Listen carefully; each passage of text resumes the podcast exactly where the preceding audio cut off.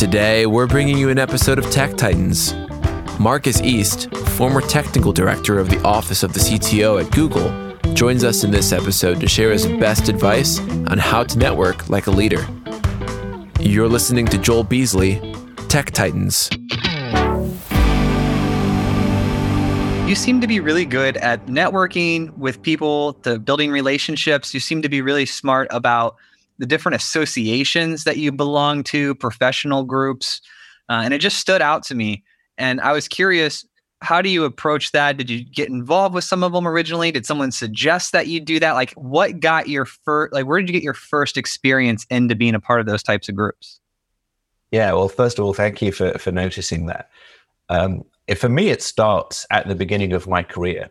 I was very fortunate that 26 years ago, when I was starting out after leaving college, I joined IBM. And one of the things that was very important there was that people in IBM and the executives that I worked with in IBM really believed in investing in their people and building a network that would support them. And one of the things that happened very early in my IBM career is that some of the senior execs took me under their wing.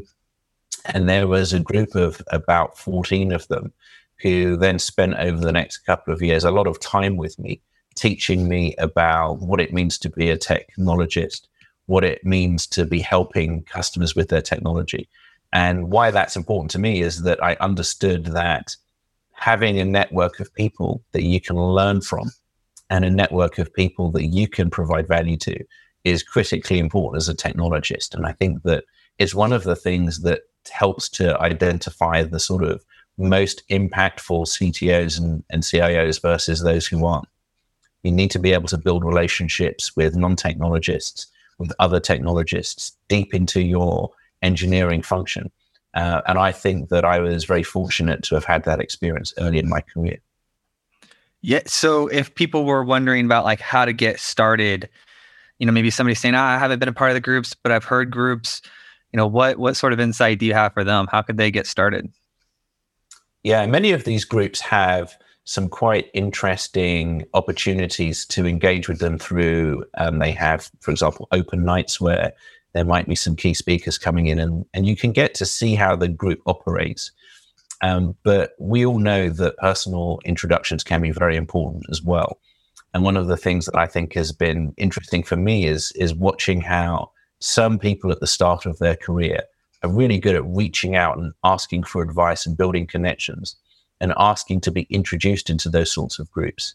And I think you've got to, if you're at the start of your career, have the confidence to reach out to people who may be a few years ahead of you and to ask them for support. Just this week, I was contacted by a technologist and architect over in the UK who is super interested at continuing his career.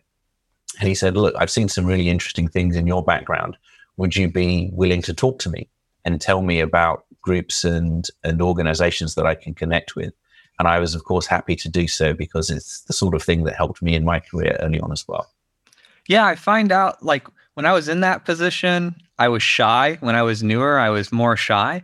But then once I learned how to ask, it became easy because, 80% of the people say no.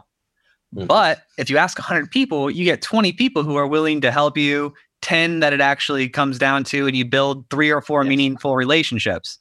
And it takes like a week to kick that off. So going through that process and then owning a business and understanding how sales works, you need a lot of at-bats. But like going through that process really builds confidence. And also, like for me, and obviously for you based off of that story, when people who are newer in the game are asking up for help, it's really pretty easy to help. And I'm often really open to it if they ask politely, you know? And so I would say for younger people listening, like, don't be shy. Like, just do it. Couldn't agree more, Joel. And I think one of the other things that's important is it's good to develop a point of view even early in your career. So one of the things that was interesting for me was that back in 1996, I took it upon myself to write a white paper about the impact of the internet on technology.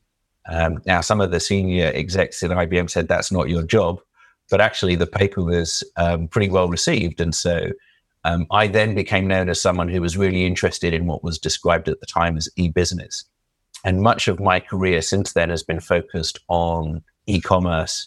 It's been focused on building large-scale systems. I mean, as an example, when I was back in the UK, I was the CIO for one of the largest not-for-profits over there called Comic Relief. And it's famous for having these big telethons. And the problem was that back in 2009, 2010, people were increasingly wanting to interact with the charity online rather than through the telephone.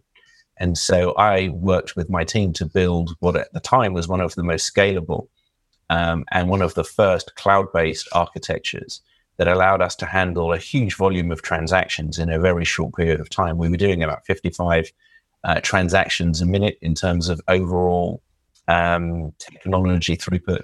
And then on a credit card basis, we were doing about 500 transactions per second, which was remarkable.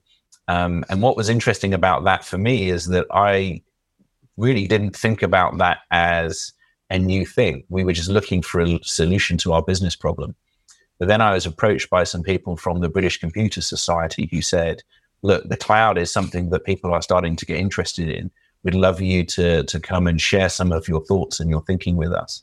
And that ultimately led to me becoming a fellow of the British Computer Society. So that was a really interesting experience for me. And I think that people should always try to develop some sort of deep expertise in one area to help move their careers forward.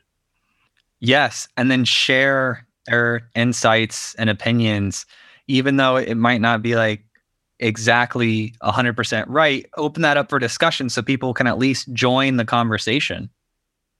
I couldn't agree more. And just to give you another example, this week I was invited to join a group of senior tech leaders from around the world in a sort of Chatham House rules discussion about challenges that they face. And one of the things that was interesting for me was that I found myself being a little bit contrary on that conversation, in that many people were just talking about how great it is to be a CIO or a CTO. But I made the point that to be really effective, CIOs and CTOs also have to be great partners to the business stakeholders that they work with. And I think the skills that you need to be a CTO to be successful are more than just those technical skills that may have got us started at the beginning of our careers. You've really got to understand how to solve business problems and how to deliver business value. And the pushback in the meeting was that some of the people saying, look, as a CIO, you're defending your technology from other business executives who don't understand it. And I think for me, that's a slightly old-fashioned approach. And what's interesting in my role in the office of the CTO is I get to work with many forward-thinking tech leaders. And because we're positioned as that trusted advisor, they're very open to talking to us about some of their biggest challenges. And that for me is key, because for us to be successful CTOs and tech leaders, we always have to be learning and developing ourselves too. Whenever I hear stories, I'm like, oh, that's right. There are entire groups of people that still have that defensive posture that was popular a decade ago. But that's not how you get farther ahead culturally. Like if I were looking for a new place to work, if I saw if a company started saying, about protecting developers or doing these words or phrases are typically red flags for me, because I'm like, all right, then they just don't have everyone on the same page in the culture. Yeah, I head for the hills when I hear people saying that. But joking aside, one of the things that's key is that increasingly CIOs and CTOs are talking to us about the help that they need to drive, not the technology transformation that's going to support the business, but the cultural transformation that really underpins that. And it might surprise you to hear that one of the things we do a lot of in the office of the CTO is help organizations with that cultural transformation. To give you a couple of examples, I've done a lot of work with big insurance companies recently, both here in the US and over in the UK. And one of the things they're trying to get to grips with is how do they balance the desire to maintain their systems and keep the lights on with the need to also innovate. And for us in the office of the CTO, one of the things that's key is that, yes, the technology is critical in being successful, but you also have to build a culture that embraces principles like innovation, real extreme collaboration, experimentation. And ultimately, I think the most important thing is a real strong focus on the end customer. And if you have those things, if you build a culture in your tech function that embraces those things, then you can really be successful in delivering business value. I just get nerdy with like optimizations, like the supply chains. I haven't personally worked in supply chains before, but getting exposure to that and how they optimize within is just, it's super nerdy, but also fun. Yeah, and important. And one of the things that I'm really excited about right now is how AI and machine learning can help more traditional organizations change their businesses.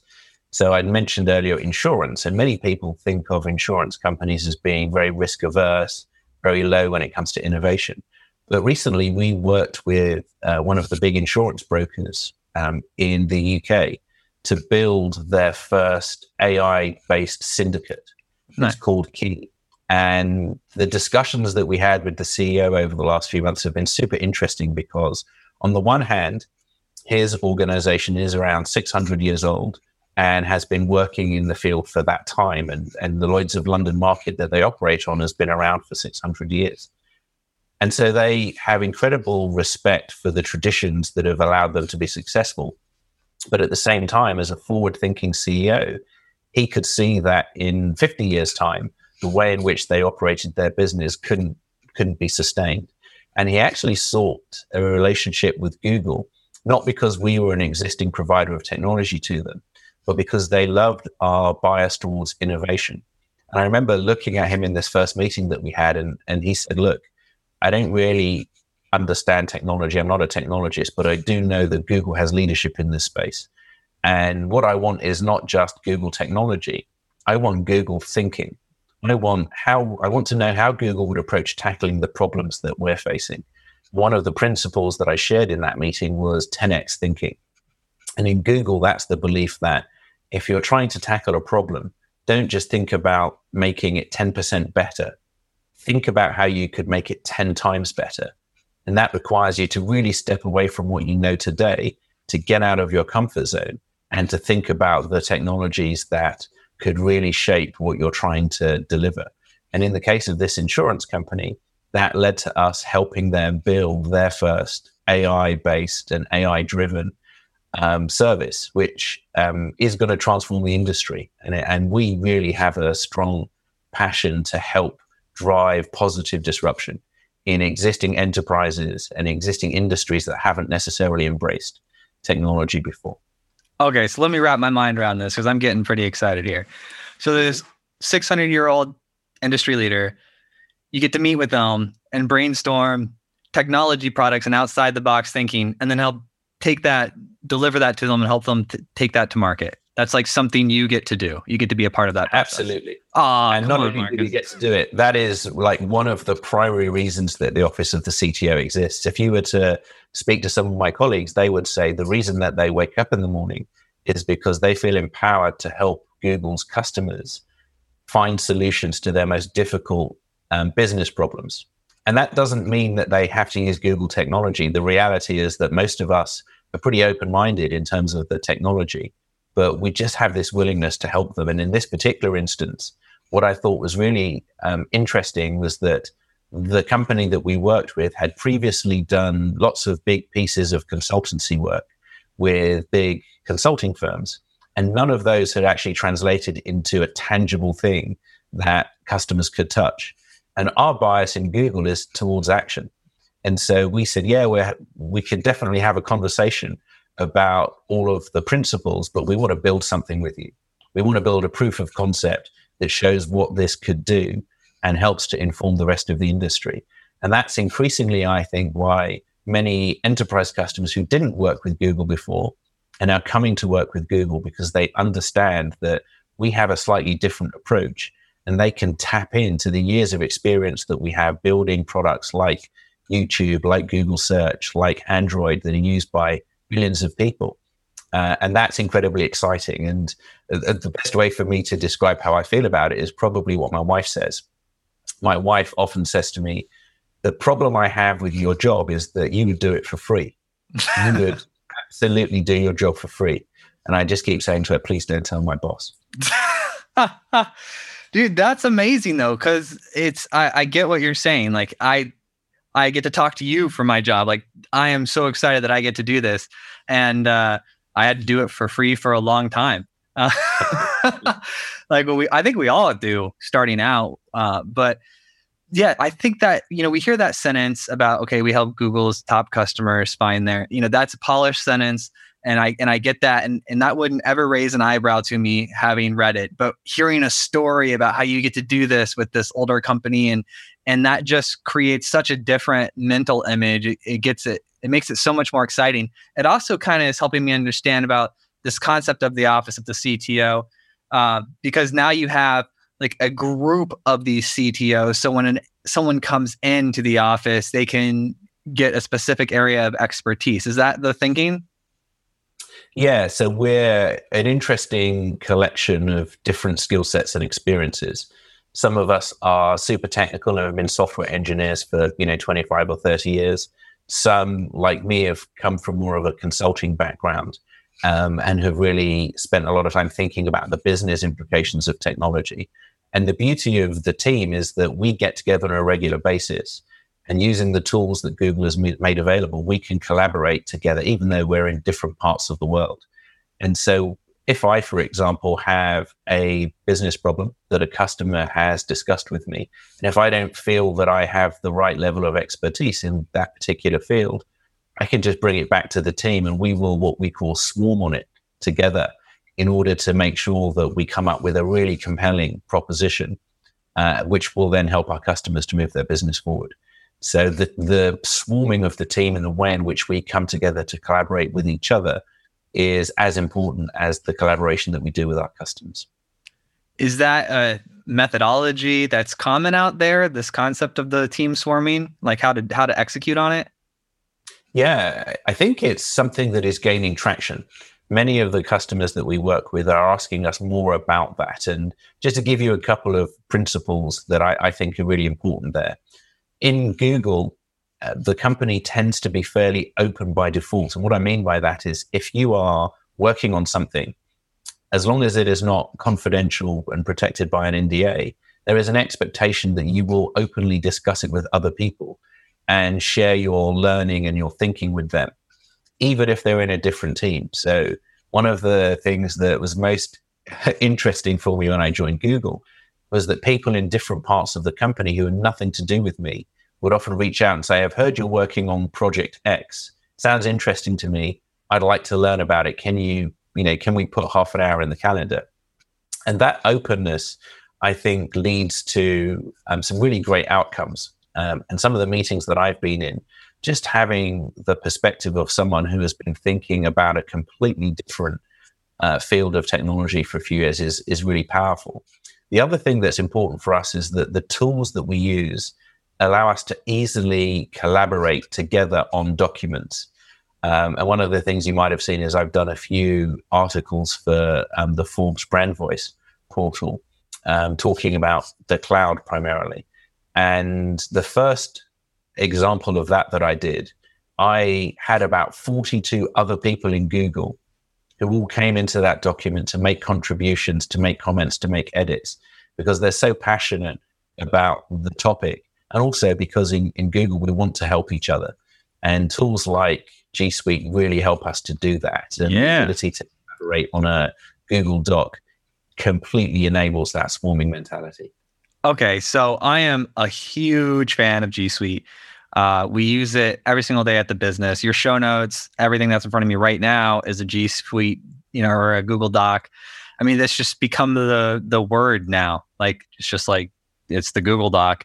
It's the spreadsheets with my accountants and my finances and all of that. Like, it doesn't even compare to any, I don't know. I'm just like a native on the Google Docs and I'm a huge fan. That's good to hear. I think that I've always been torn because I have worked in a world where there were mainframes and there were very old school applications. And I absolutely love the freedom and the flexibility that tools like G Suite gives. But I also appreciate that you've got to make some cultural change to really embrace them. in that if your culture in an organization is closed, you probably are not going to want to embrace a tool that provides that sort of open collaboration. And that for me is another good example of where the technology and the cultural change sort of go hand in hand. To get the best out of using a tool like G Suite, you have to be prepared to adapt your processes and your culture. I'll throw out one customer example that I think is a really good one, and that would be PwC, the global consulting firm. They have around 275,000 people who are now using G Suite. And in fact, we just released a video about that. And it has completely transformed the way that they work. And I'll share one data point with you that I think is interesting. Prior to them using G Suite, most of their customer interactions were done in a sort of formal, structured way where somebody would send a calendar invite, someone would then turn up and they would sort of work together on that. Since they've adopted G Suite, the majority of their interactions with customers are now ad hoc, where they say, hey, let's just jump on Meet and let's talk about this right now. And as you can imagine, during the pandemic, it's been critical to them because they've been able to continue interacting with their customers and running their businesses. So for them, yes, the technology solution that we provided was very critical to success, but actually their willingness to change and to adapt their culture was the key driver.